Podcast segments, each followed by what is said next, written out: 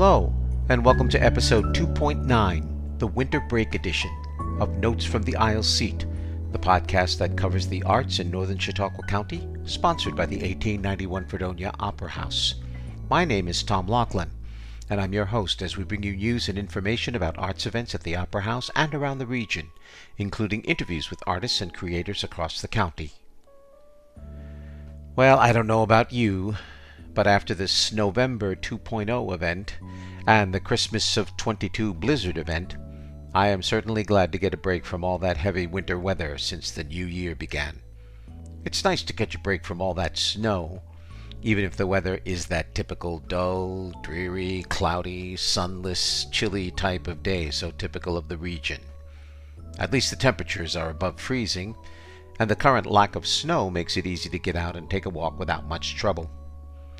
While area schools are back in session, the college is still on break, and while the Opera House staff is back in business, there's not that much going on in January besides the Live at the Met presentation of Fedora and the cinema series. So we'll cover those two events, as well as get a preview of the faculty exhibit at the Marion Art Gallery coming up later in the month. A nice light show just to ease us back from break.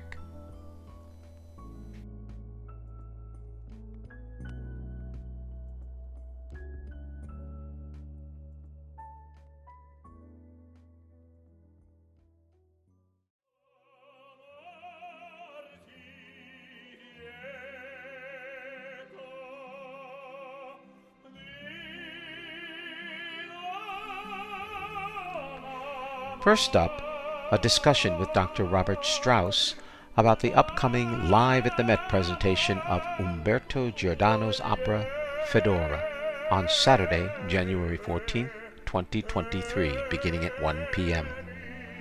Dr. Strauss gives us a little insight into his own personal attachment to one of the opera's signature arias.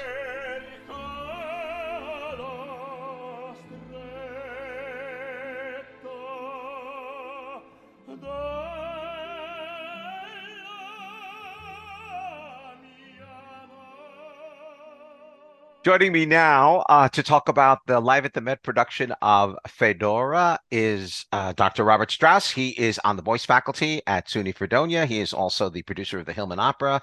Uh, and we've talked many times, and uh, uh, I don't keep count, but Rob's a frequent guest, so it's always it's always great to have him. Hi, Rob.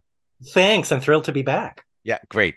Um, okay, so let's so let's get right into this discussion of Fedora. It's uh, not uh, really um, an opera that's uh, done a lot. It, it seems to be a right. much more obscure one, but it's it's it, neither is it you know uh, something that is completely obscure. The Met has done it a couple of times, and it does have a history. So why don't we start off by talking about a little bit about the the the, the plot and the background of the opera? Yeah well I'll, I'll, start by saying you know there are there are some arias from it including the tenor aria amor ti vieta which have been famous throughout i mean many many tenors like caruso and and domingo have concertized with that aria and so um so there but the but the story itself um is kind of standard opera fare mm. and i mm. was i was thinking about it knowing about this interview coming up and i'm and I didn't want to just put it in opera's lap and make it sound outdated or uninteresting. I feel like it's a sort of plot that you can find in Real Housewives of whomever. Um, so the pub, the public is still interested in these sort of larger than life, you know, oh the the new man I'm interested in killed my husband, and it was a political uh, political issue. But oh, it turns out, spoiler everyone, stop listening if you don't want to know the end.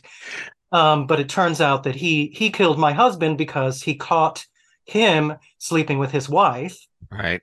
Right. And so it was a, it was a crime of passion rather than crime of politics and but but by the end many many people are done uh, are dead and since my my lot in life is often to be the secondary tenor role uh-huh. I, I like to say that in tosca 2 my character is the lead so by the end of fedora i could be the lead of fedora 2 Okay. Yeah.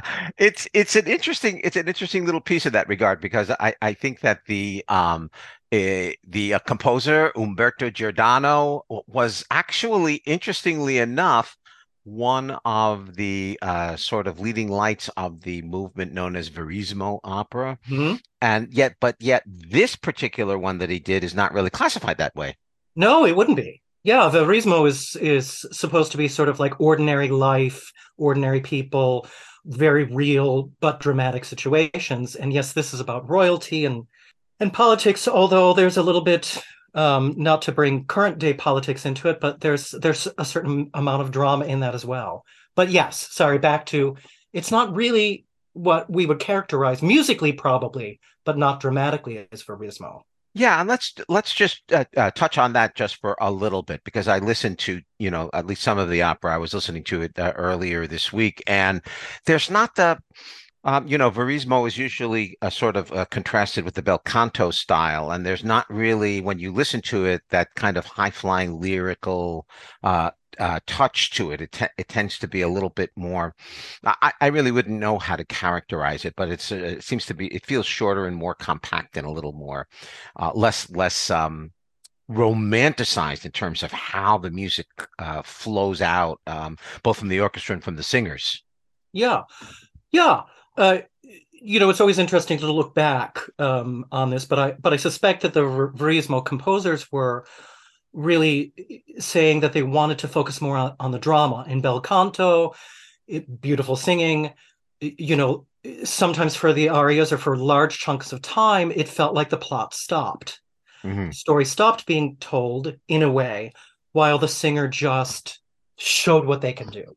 Right. Now, I'm not saying that that's true of bel canto, but I think that's people who don't like it would say that for sure. Um, but I suspect that the new generation of composers, you know, these long lyrical or florid uh, passages of coloratura didn't seem to them to further the plot, and so and also bigger orchestras. So they made the orchestras bigger and and the melodies less. I don't want to say less hummable, but in ways it's it's less about that and more about furthering the drama as they saw. Yeah, that seems to be the case. Uh, it, when I was looking at it, I, I know that uh, Fedora happens to be one of a, uh, the shortest operas that I know. It comes in at less than two hours, I believe. So, you know, Awesome. Yeah, that's saying something just to begin with. I mean, that's that's really uh, kind of a, but but I was, um, you know, when I was uh, listening to the first act of it, it just seems to. It, it really the the lyrics and the music everything seems to really push the action forward. There's only I, I, can only think of um, one aria. I think the opening aria by the soprano that comes in. Um, Fedora herself is Mhm. uh, you know um, a little bit um, kind of uh, set apart from the rest of the act, but the rest of it just sort of you know flows along and uh, tells the story very quickly, very quickly. I thought. Yeah, more conversational in a way. Yeah, yeah, much more conversational. Um, now this this production happens to have, uh, you know, a couple of uh, uh singers um that I think uh, uh have um certainly some reputation. But this one we have uh Sonya Yoncheva. the- she's a Uh-huh. Bulgarian uh soprano, and also uh the the tenor, the guy who's playing Count Loris, the love love interest, uh, her love interest is uh Piotr uh, Beczała, I believe it's pronounced. It's a Polish name, so I'm having a little trouble getting it the exact. Can you tell us about these two singers? You know, what I know of them is that they're just really, um, at my age, I want to say up and coming, but they've been on the scene for a little while, um, doing things, but just really big and gorgeous voices. Yeah, so I, I, I, I- Sonya, I think has uh, uh, she's uh, I don't quite know. You know, I think opera singers sort of kind of hit their stride in their late 30s, 40s, Yeah. around that period of time, and she seems to be coming into her own. She's done, you know, she became famous for Mimi from La Boheme and a couple of other things, and now she's starting to pick up, and she's done uh, a number of other um, uh, shows at the Met. And I think the same thing is true for uh, Piotr. He's also someone who is up and coming. He's uh, uh, done. Uh, he's also done um, La Boheme, but uh, Yeah. with uh, uh, uh, Netrebko, I believe, playing Mimi. He's done up. He's done uh, opposite her. So.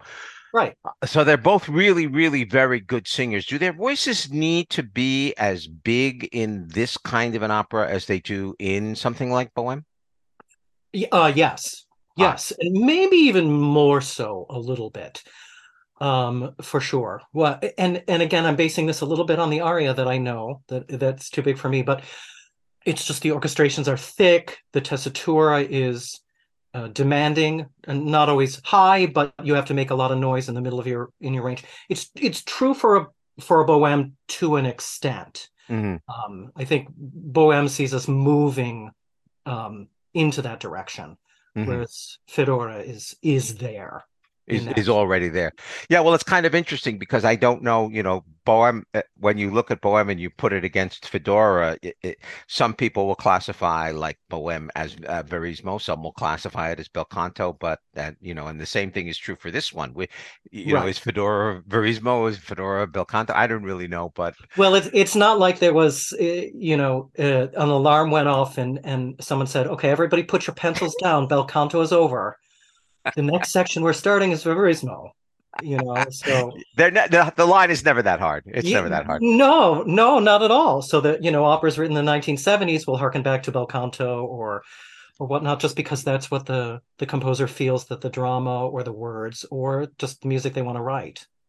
Now tell me a little bit more. You're in love with that with that uh, uh, uh t that um aria in the second act from the tenor. What is it about it that that has always attracted you? I mean, you Oh. told me before we you, told me before we started did. speaking. You, you I- that you you've known it since you were 19. So, you I- know, Well, you know, with singers, it's always the grass is always greener, isn't it? yes. Uh, you know, there's Mimi's farewell from Bohème that I want to sing. Someday I'll sing it. Uh-huh. um, in in a performance. But uh, you know, and and all of my soprano friends who want to sing Una furtiva, the tenor aria from L'elisir.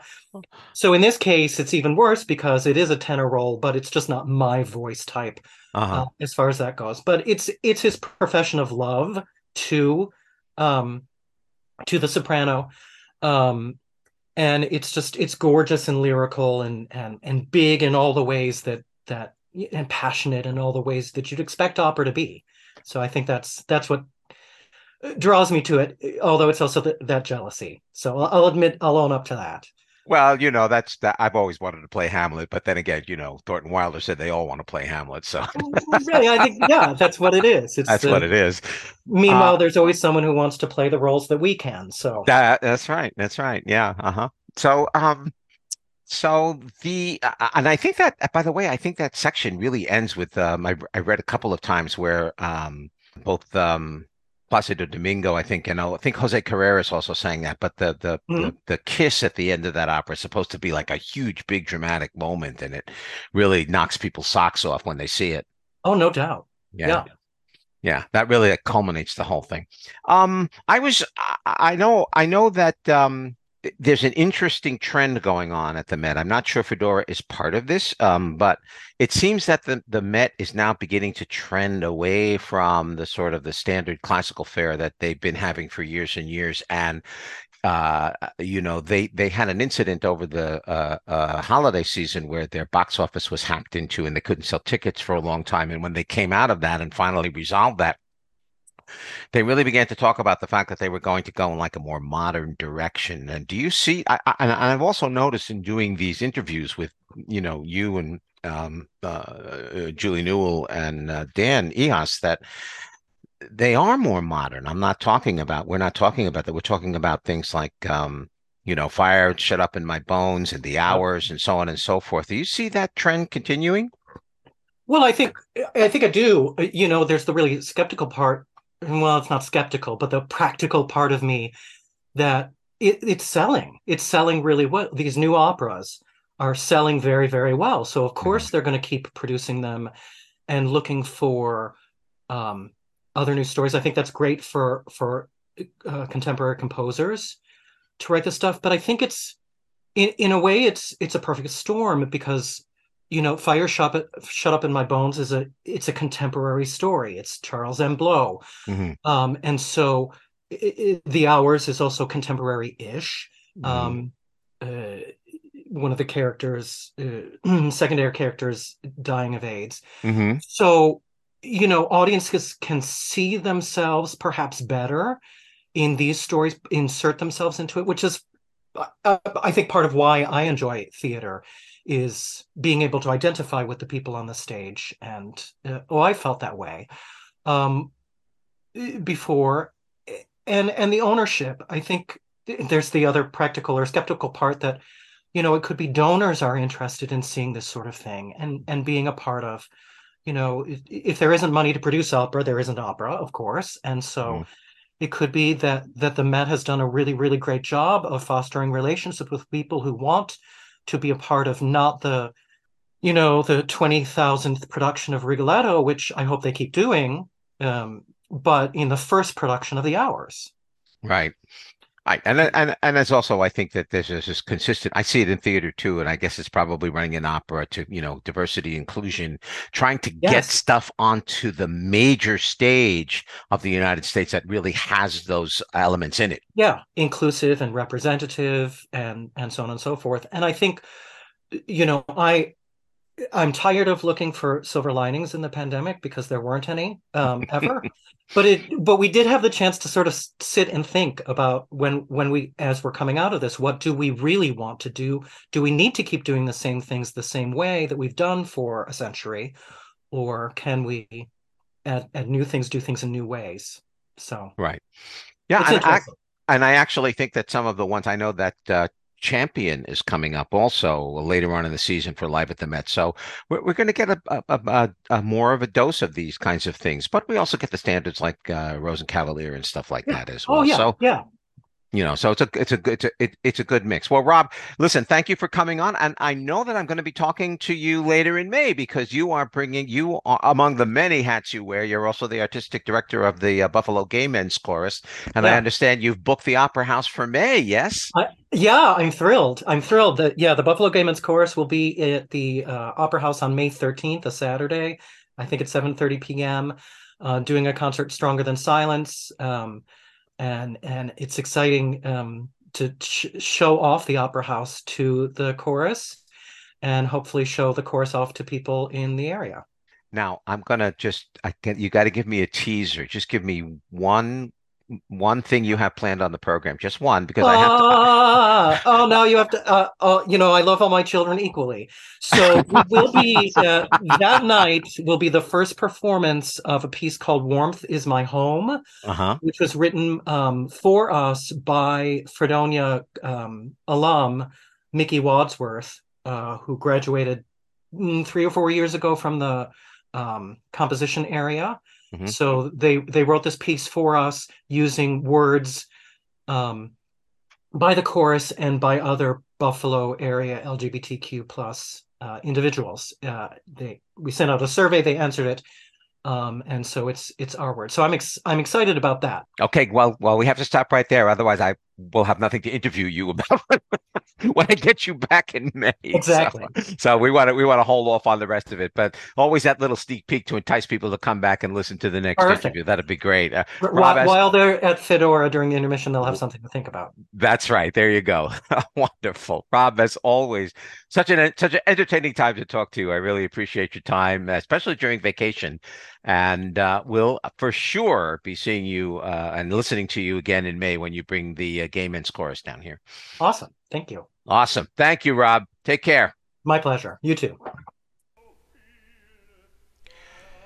Fedora by Umberto Giordano will be screened on Saturday, January 14th, 2023 at 1 p.m. Tickets are $20 for the general public, $18 for Opera House members, and $10 for students. You can get tickets by calling the box office at 716 679 1891 or online at www.fredopera.org. Live at the Met is underwritten with support from Daniel S. Kaufman and Timothy W. Beaver.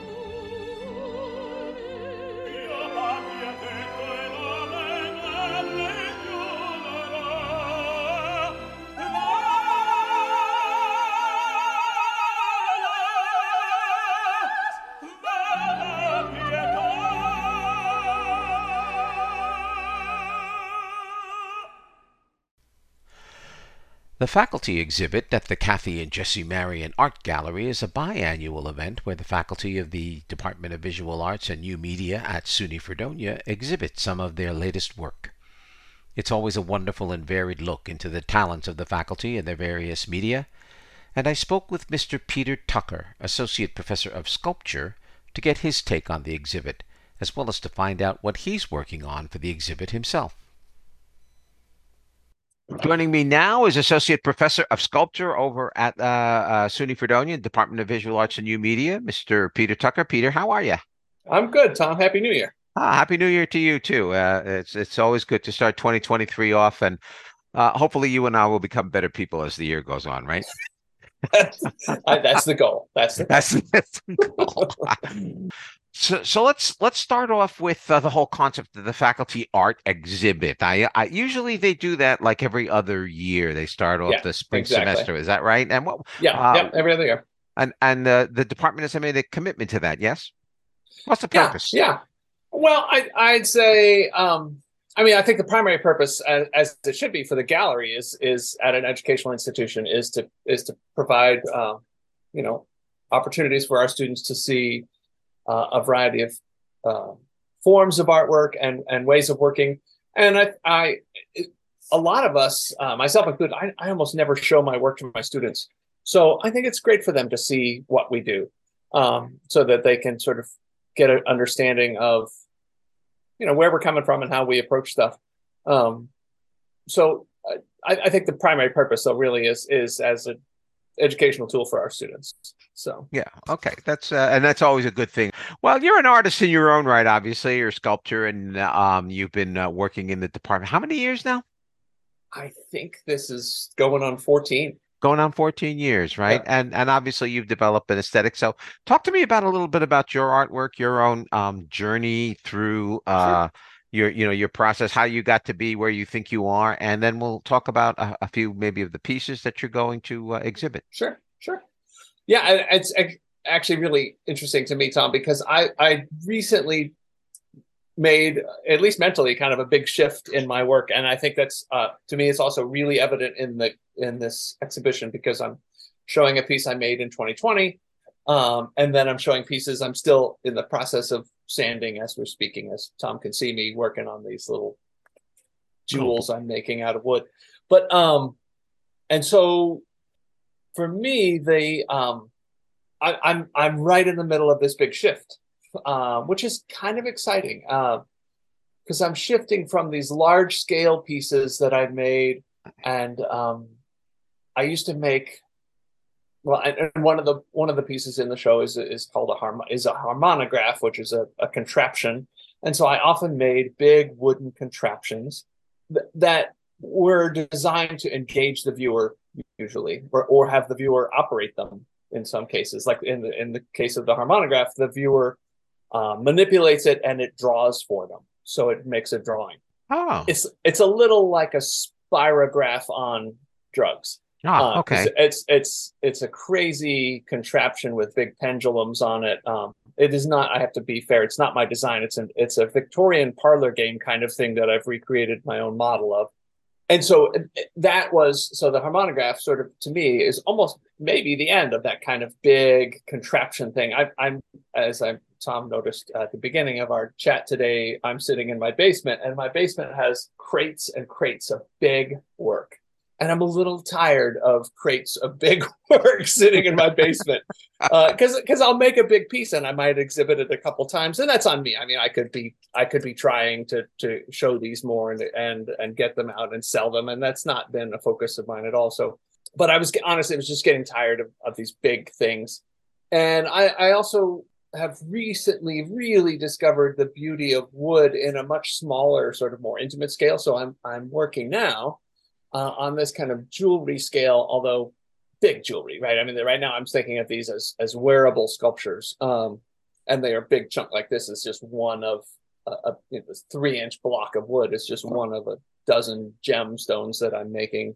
Yeah, and for the Uh, sake of for the sake of the listener, they fit in your hand. I mean, there's there's Right, one right. one of these gemstones is about fits in your hand nice and comfortably, so they can Right. get an idea of what the size is. Exactly, and there'll be a whole bunch of these uh, in a big necklace form Uh-huh. together.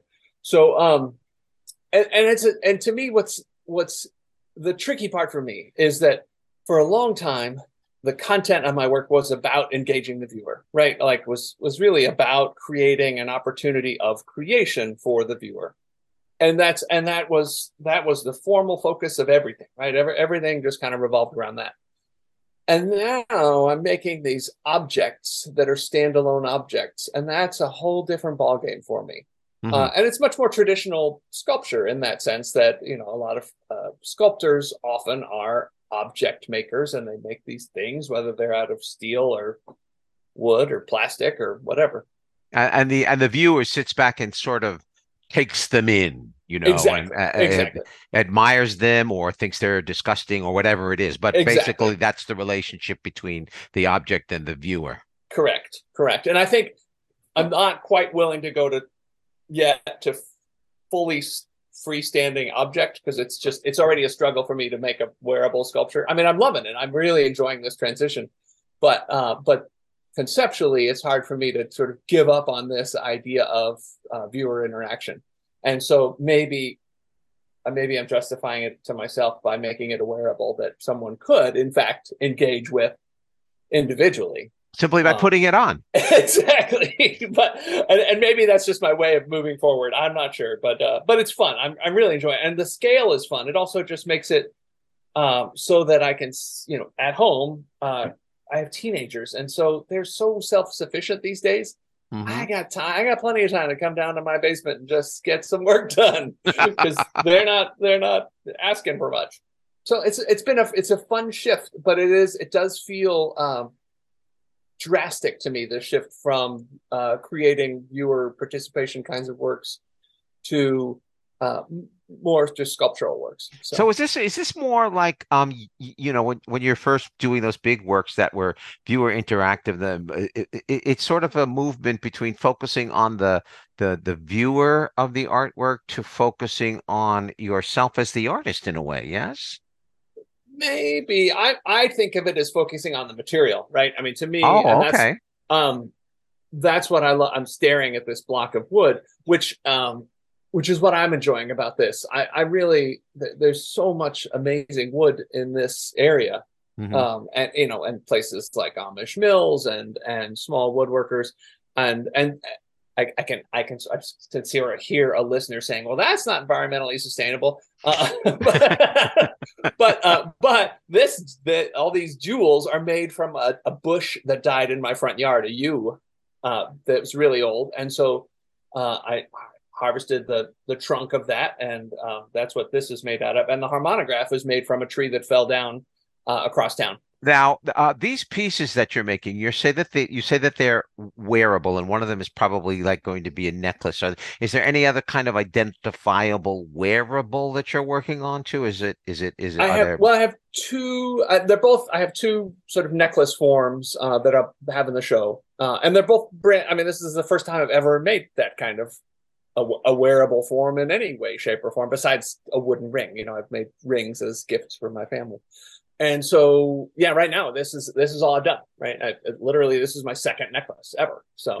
Uh yeah no it's and and that's i think that's part of the fun of um a faculty exhibition is it it's it's not it's not high pressure right? I mean i'm not like it's just not high pressure. And so i can i can experiment and make new work and play and right. um and, and that's also something i want to encourage my students to do too. So well, I think it, I think it's interesting that you're putting out something that you like made. You're, you're going. It's only going to have been in existence for like two weeks as opposed to yeah i'm not done with this one yet and it's due in the gallery next week so yeah so there so there you go you know so, so I, I, but i love that idea i love that idea of the artwork being being fresh and and and saying to your you know your students and also the people who come to the gallery you know i'm in a transition phase here's a little bit of what i'm thinking about doing and this is a little yeah. bit of what the direction is and it's it's certainly not you know uh, uh a piece of quote unquote art uh, but it's a process. You're actually showing a process in a sense to people. For, yeah, for myself, and then it, that will also give me an opportunity to to see the reactions, you know, and get people's reactions to the work. Um, it's all right, man. This feels good. I've been uh, sanding like crazy on this wood, and I'm I haven't even put the finish on yet. I'm just having it's so beautiful. It looks beautiful. It looks polished, and you know, it looks like a diadem of some sort. I mean, from Yeah. what I can tell, I mean, it's very nice. yeah these are these are really fun. And they I, I and they were just explorations. I had this you know the trunk of this bush that i cut down a few years ago in my yard and and i just started cutting it up on the bandsaw just sort of seeing what the inside looked like. And then oh what if i cut it at this angle? What happens when i do this? What happens when i do this? And then i was like well wait a minute. That whole thing looks pretty cool. So, let's see if i can make more of those So, Uh, so let's talk just a little bit about per, uh, some of the other uh, uh, artists who are going there. I know you don't know everything about what's going in. I actually couldn't find one person who knew about everything that's going into this exhibit. Yeah. So, so there, there- probably isn't one. I mean, except the gallery director probably has a better sense, but they haven't seen, you know, like the stuff that I'm still making. So exactly, and I, I perhaps that's the fun of the exhibit. That's what's going to be the fun of the exhibit is everybody coming in and going, "Oh, there it is," you know. right, Uh, right, But one guy I know that whose work you know who's going in well is uh, Tim Tim Frerich's work. right. And and I I think uh, and Tim, I, I just had a show at the Burchfield Penney recently, and so and so I think some of the pieces from the Burchfield will be in this faculty exhibition, and and I I think Tim's work is really beautiful, and it's really poignant because it's um it's it's not only about our area, often about Lake Erie, um, but it also uses materials gathered from the area. So, for example, he might, and I'm going to totally speak out of turn because I, I don't really know exactly, but I know he uses like ice melt, for example, as water uh, to make some of the papers that he makes for his pieces. So he's gathering not only uh, materials from Lake Erie, like uh, driftwood that he's cutting up to make book covers, but also gathering other materials to, to use in the production of paper and handmade books that that Tim makes, and in his uh, artwork as well, in his you know 2D sort of work. Um, but it's all thick with meaning, and I think that's I really love that about Tim's work. It's really it's very thoughtful uh, and very place oriented, and I think all, all of us can relate to that. I think when you see his work. Um, Well, Tim is a Tim is a and Tim is a printmaker to be clear. Right. Tim's a printmaker who also who makes um, artist books as well, and he's actually really turned me on to to artist books. Uh, and he brought in an artist from Lithuania recently. We just had uh, for a few weeks at the college through the Erasmus uh, Scholar Exchange Program that Tim and I have both participated in. And this Lithuanian book artist um, just really turned me on too on to to making artist books. Uh, anyway, I, I think back to Tim's work. I think um, his work is always enjoyable and there's always so much there's so much there to learn from Mhm. um, which i think is really lovely And I know also that uh, uh, you know someone else's work I'm a little bit familiar with. I don't know if he's still going in this direction. Is uh, Jason Dilworth. He's also very interested in you know sustainability in his work as well. absolutely absolutely yeah he and uh, uh, our other graphic design faculty megan urban have have created a um, i don't know if you would call it an entity but they they have a, a, a project called designers in forests where they're looking at uh, ways to you know utilize the wood for example from all the ash trees that are dying locally um, through Uh-huh. the, from the emerald ash borer beetle. And um, and uh, I, th- I know in this faculty exhibition jason also uh, as a graphic designer is um, used his skills to create exhibition catalogs for the marion art gallery for, over the years. And so i I think in this exhibition he's going to be showing a variety of the catalogs he's created. And they're really beautiful. I mean they are they are unique works of art Yeah, he's he's he's very good. I've always liked his work. I don't know there's other other people who um, I just want to touch on their names and probably what they do. Some of them I know and some of them I don't know. But I know Yeah. Phil Hastings will probably have some of his animations up. I'm sure uh, the the two photographers, Stephen Comp and Liz Lee, are going to have uh, uh, uh, their photography exhibit coming up. And and as you said, uh, uh, Megan and Jason will be doing what uh, they do. I I don't know if you know anything about um, some of the other artists I see. Uh, Kathleen Fenton. Tom, she is like the, the loveliest person on the planet, and Uh-huh. I, I I'm really excited to see her work in this show. I have no idea what we're going to see. I think she's I, I suspect kind of traditional illustrations, but I really don't know. Uh, and Abby uh, is a new uh, animation faculty member, and I'm I'm very excited to see Abby's uh, animations. I know she was dealing with shadows, which in this in an animation, uh, and I think. Um, and, and she's doing rotoscoping, which is just a process of animation that I really like. Oh, I like rotoscoping too. So Yeah. I'm super excited to see what Abby has to show us. Uh, and then Alora McCullough is a, a, sabbatical replacement who's here for a year. She's taking Hide Saruhara's place for the year. I haven't seen any of her work except for on her website, and so I'm very excited to see. I know she's has some small porcelain works. Yes, she's ceramic. she's taking yeah. ceramics. Uh-huh. So uh, uh, that will be fun couple of others I'll mention real quickly. Uh, Nicholas Borelli, he apparently does playful mutant creatures. I don't know what that means, but we'll find out.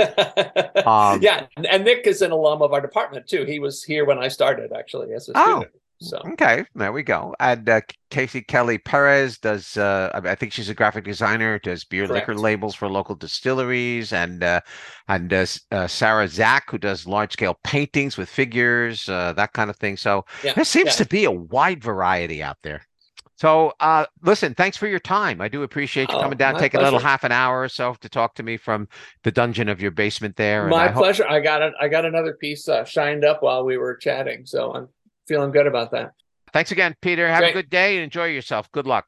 Thanks, Tom. Bye bye. The faculty exhibit will run from Tuesday, January 24th through Thursday, February 2, 2023. So you don't have a lot of time to get there and view it. An official opening reception will be held on Friday, January 27th, 2023, from 6 to 9 p.m., with the artists present to talk about their work with the general public. Admission is free. Please check the Marion Art Gallery website for more information about specific dates and times.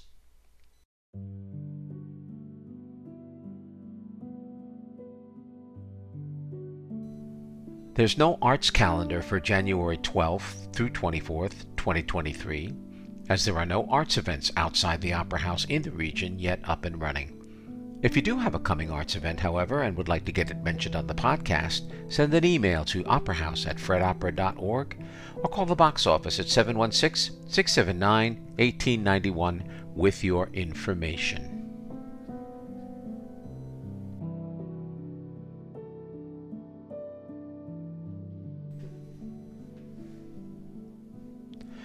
The Cinema Series has a full complement of films this January. So, if you're looking for a reason to get out in the coming weeks, you've no excuse not to come to the Opera House and catch a quality film. The Opera House is the ideal place to enjoy these kinds of films. Perhaps not quite as convenient as streaming at home, but the quality of the film experience is much more immersive and so much more satisfying at the theater.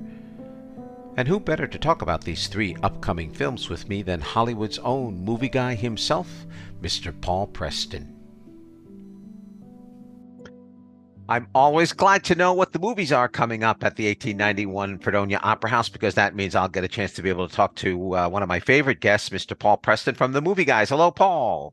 Hello, Tom. And yes, thank God there are movies coming to Fredonia. I mean, back when I went to school there, there was the Cine 1 and 2. it was over by the CITES, right? Mm-hmm. Was that the yes, name of the that's, that's correct. CITES, yes. Uh-huh. Yeah, and wow. then there was the Dunkirk Regent or something like that, which is long gone. Oh well, actually, the building is still up, and they were supposed to turn it into something, but it's uh, but the building is there, but it's all oh, yeah? boarded up and everything like that. Uh, yeah, and yeah. then uh, instead of driving to Buffalo, they finally brought that multiplex out by the by the interstate, but that's gone now too, right? No, it's not actually. It's oh, still there. It's still there. Um, um, okay. but they don't put the titles up anymore. They just tell you to go to the website. And um, okay, so see, that's me driving by it last summer, going, "Well, this is closed." When I was mm. 16, that's part of the job. You tear tickets, you restock the popcorn, you go out, you put the letters on the mar- marquee. It's not going to kill you. Oh, boy.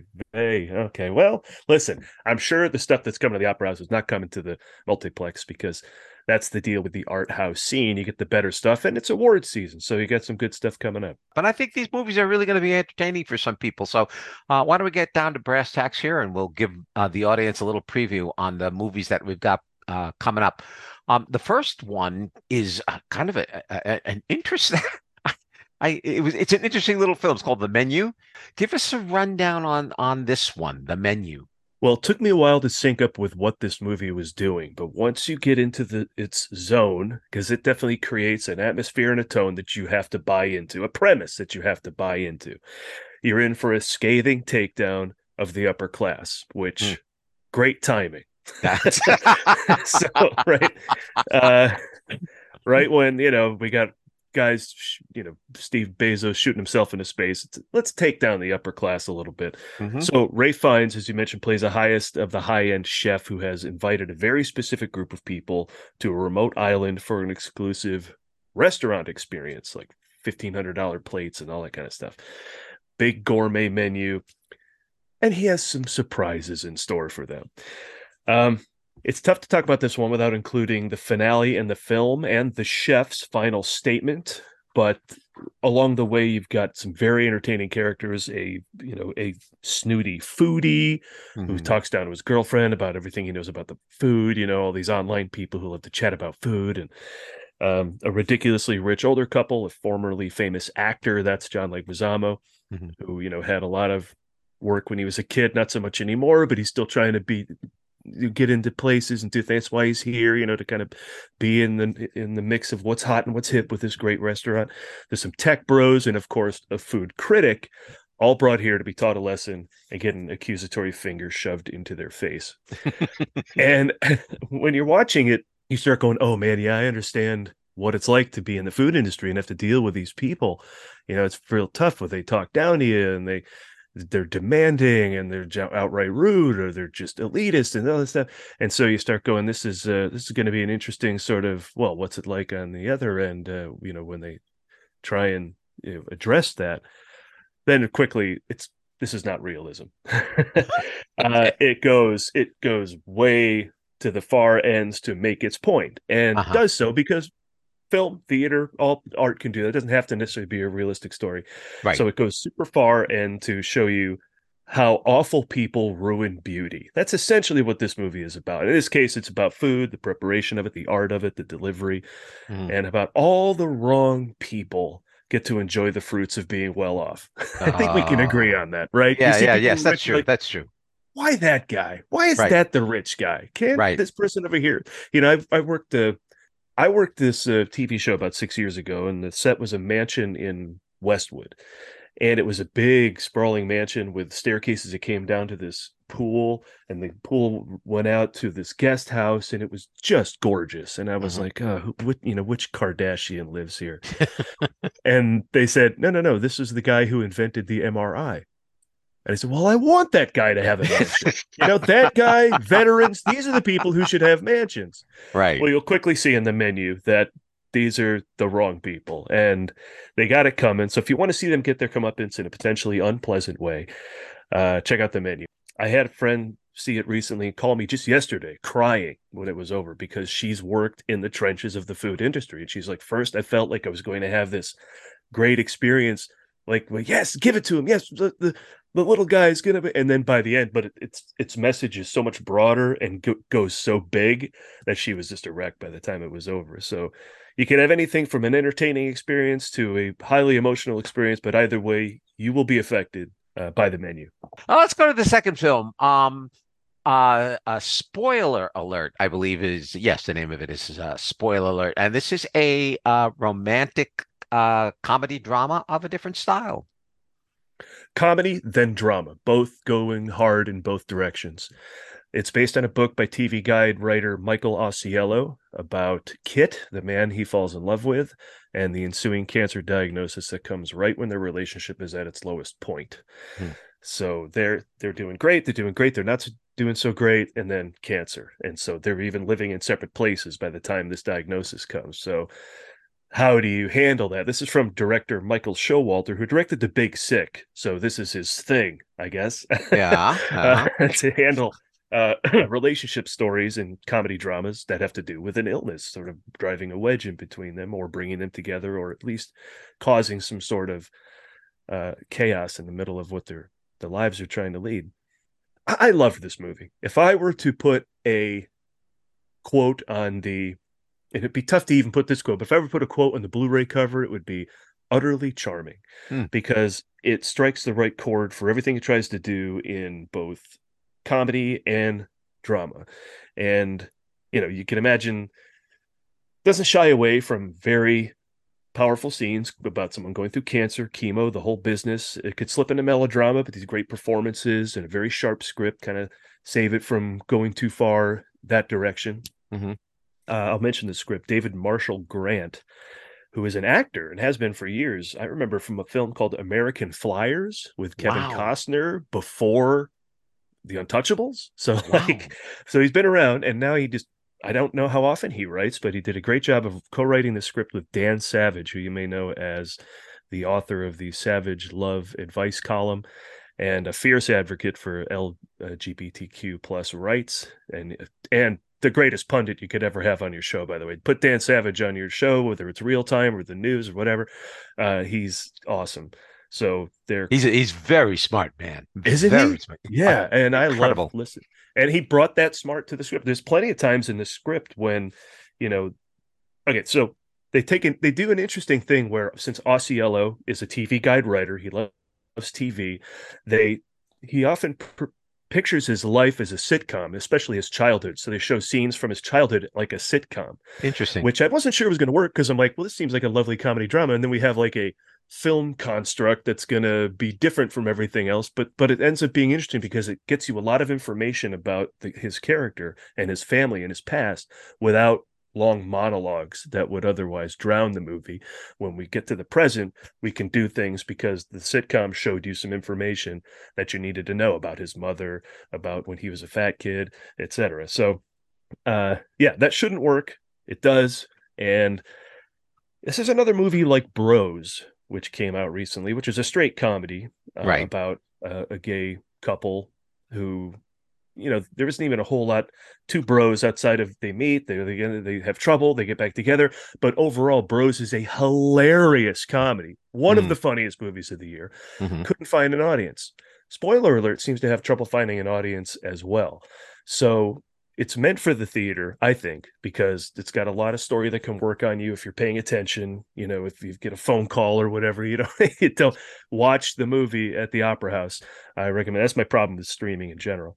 Um, and also, look, given that I lost my wife and a fellow Fredonia alum uh, to cancer three years ago, this movie risked being way too soon. And yet, it might be just the right time, I think, because I had many of the moments this character has in the movie when Michael has to fight for his loved one to get a bed for his chemo because he has rectal cancer. He can't sit for four hours, you know, and they go, Well, we don't have any beds. And he just, Well, listen, I need to, I, he needs that. And they walk away. He goes, finds him, tracks him down, says, Look, I need you to get a bed. And I've had that very same experience when it's like, Hey, we're meeting a new oncologist. I need the records uh, to take to this new oncologist. Well, we can have them in three to four business days. We're meeting tomorrow. I need Hmm. these now. Well, we can't do it. And I start yelling. So I've Right. totally felt, you know, if anyone has been in a situation, you know, they, they played this out very real and very emotional. And uh, of course, what happened? The lady goes in the back, prints out the records, brings them to me. I'm like, well, why didn't you just do that in the first place? You know, instead exactly right. they say three to four days, probably because then they don't get in trouble if they don't, you know. Right. But this is stuff I needed right away, and his the frustration, uh, the, you know, the the love the two characters when they fall in love, that's all real and and palpable. And then when there's frustration and pain and heartache, uh, that's all real and palpable. Well, uh, as well, I thought this film was really good, and plus you got Sally Field and Bill Irwin. I was going to ask you Yeah. about those two because I mean Yeah. Sally Field and Bill Irwin talk about talk about two wonderful actors ready to be you know the kinds of parents that I imagine this film needs. They're they're because they're terrific. Yeah, they're the parents of Kit, the the man, the young man who has cancer. They are, yeah, it's a steal getting them. It feels like a bargain to get Uh-huh. these two guys. I mean, Sally Field's fantastic. Bill Irwin is amazing. These are t- two great actors. Yeah, just coming into their sideline parts, killing it, and you know you don't have to worry about them. So to me, this just hits all across the board. It's very accessible, very fun, very tear jerking without you know any it's not trying to be anything more than it is it's not failing at trying to be what it is either it hits the bullseye it, I, I enjoyed this movie very very much Okay, so that's the spoiler. That's the second of the January movies coming at the Opera House, and the last one is uh, entitled um, Empire of Light, and this is a, uh, a British film, as far as I can tell. And it, it's sort of um, mm, you know, like uh, it, seems to be a a, a, a film uh, that's set with the working class, but some interesting things take place in it. A lot of things. Kind of Hmm. don't know what it's trying to focus on one minute to the next. It throws a lot into the mix and handles it all because Sam Mendes is a skilled director. He directed Skyfall and Spectre, two big Bond movies. But uh, let's not forget, he also directed American Beauty and directed 1917 and Road to Perdition. He's a very, very skilled director, as you probably know, started in the theater. So look at him. Yes. Uh, he returns to a prestige project here, but uh, it, perhaps so simple, even though there's a lot in there. Like I mean, I said, there's a lot going on, yet it's simple. Somehow he does that, Hmm. uh, that it could be overlooked. I suggest checking it out to make up your own mind. Um, but here's the number one reason you guys see it: Olivia Colman. Oh yes. Olivia Colman, and you should see everything she's in and everything she does. Uh, she plays a woman working in the 1980s cinema in Great Britain who forms a relationship with a new employee, but she's struggling with mental health. So there's one Mhm. thing that's going on. Plus, the new employee is black, so they're contending with all the racism in England in the 1980s. So there's that. Plus, Mhm. there's all the love of movies. So there's that. There's a, there's a lot going on, but. Uh, Along the way, you're you're joined by some of the greats of all time. You have uh, Roger Deakins is your cinematographer here. Roger shot Skyfall and he won the Oscar for Blade Runner 2049. He shot No Country for Old Men. I mean, it's one of the best cinematographers of all time. So this movie looks beautiful. Trent Reznor and Atticus Ross have done the score. Trent Reznor, you may know from Nine Inch Nails. Nine Inch Nails. Yes, I know. Well, is that his first? He won the Oscar for the Social Network, I believe Uh-huh. and he scored the girl with the dragon tattoo. He's worked a couple times with David Fincher. This is a gorgeous, lush piano score. It's crazy. Uh, and, and he does a fantastic job with it. So those two guiding you along with Sam Mendes direction. Um, it may not achieve everything the movie tries to do in terms of showing you uh, its love of cinema, but uh, you know it's a very sincere film. It is British, of course, as you said. It's very British. He, uh, you could, the filmmaker here, Sam Mendes, writing the script for the first time. He usually directs other people's scripts. He's demanding period accuracy, accuracy and he's uh, wanting to summon the ghosts of the past for this story. And you kind of get swept up in it, even though there's sometimes so much in the mix, you're not sure what to get most passionate about. Mhm. I think throughout, though, it's always Olivia Colman. You always come back to her. She's magnificent and centers the whole film. Uh, and you got Toby Jones in there too, who's a good actor. Every once in a while, coming along, he's the projectionist, so he's the guy who really starts talking about cinema and what every everything cinema can do. Uh, and eventually, cinema and Olivia Colman kind of come together at the end for an emotional moment uh, for the viewer as well. But the, that's it's a it's a lovely film, and you know it it's a may not achieve everything it wants to do, but get in there and see what you like and those moments that you like, I think you'll really enjoy. Yeah. Um, so so I have to get before we go. Um, I I do have to just get one thing out of you because I don't know if I'm going to be able to get you back. I hope. I oh I will get you back at some point in time. But if I don't get you back by Oscar time, Ah, which I'm, going to ask you, uh, I'll put you on the spot now and ask you which movie should win the Oscar for Best Picture and which movie will win the Oscar for Best Picture. ay, ay, ay. Might be a little too Uh, early for this for you, huh? Yeah. Tom, uh, you may not want to hear it, but this Top Gun Maverick is amazing. it's a phenomenal movie that uh, that is the most enjoyable, exciting film you'll see all year, and I you can't say bad things about it for achieving that. Uh-huh. You know, it, but in you know, you obviously want to look at prestige films about important topics and think that those are the best film. But Top Gun Maverick is phenomenal. In the world of like prestige picks, smaller movies about human drama, The Banshees of Inisherin is fantastic, with Colin Farrell delivering one of his best performances. Brendan Gleeson, brilliant as always, and this Martin McDonagh guy hasn't made a bad movie yet. Mhm. You know, he's a great playwright. Like Sam Mendes, slips into cinema and suddenly is an amazing director. Like I don't know how he does it, but and this is another one. It's it's like a enemy's origin story about a guy who just says one day, you know what, I can't be your friend anymore because I got things I want to do. I'm in my 60s. I need to write music and have a legacy. And how do they each handle this situation? So those are probably two of my favorites, along with everything, everywhere, all at once. Is is the wackiest movie of the year that hits so many points it sets out to hit that it should not. It, it, it, the juggling of everything those guys throw into the mix, the directors, uh, the Daniels, Daniel Kwan and Daniel Scheinert, I believe, Mhm. uh, to to stick the landing on a movie that shoots that high is a miracle. And of course, we got short round, like who? There's your Oscar lock. I think uh, Ke Huy Quan wins Best Supporting Actor Uh-huh. for that film. Best Picture still up in the air. Tom, I wish I could tell you a will win. Tar is phenomenal. Kate Oh, wow. Blanchett's performance in that is uh, ridiculous. I mean, again, while you're walking the earth with her and not watching her, why are you walking the earth and not watching her stuff? Tom, you will love that movie, Tar. Uh-huh. So let's see if maybe that comes to the Opera House somewhere down the line. okay. But uh, so those are the four I think that are in the mix. All right. Well, Paul, thank you very much. I do appreciate it, uh, as always, having you around. And uh, if we do get a little bit closer to Oscar time and they haven't done it, maybe I'll find a way to squeeze in a little Oscar rant. Who knows? I mean, Yeah. you know, get you a different platform. Paul Preston from the Movie Guys. Thanks a lot for coming on. Thanks, Tom. The cinema series always plays on Saturdays and the following Tuesdays, with both days having a 7:30 p.m. start time.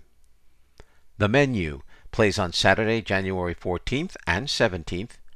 Spoiler alert screens on January 21st and 24th. And Empire of Light will be shown on January 28th and 31st. Tickets are $7 for adults, $6.50 for Opera House members, and $5 for students. Tickets are available at the door only on the night of the show.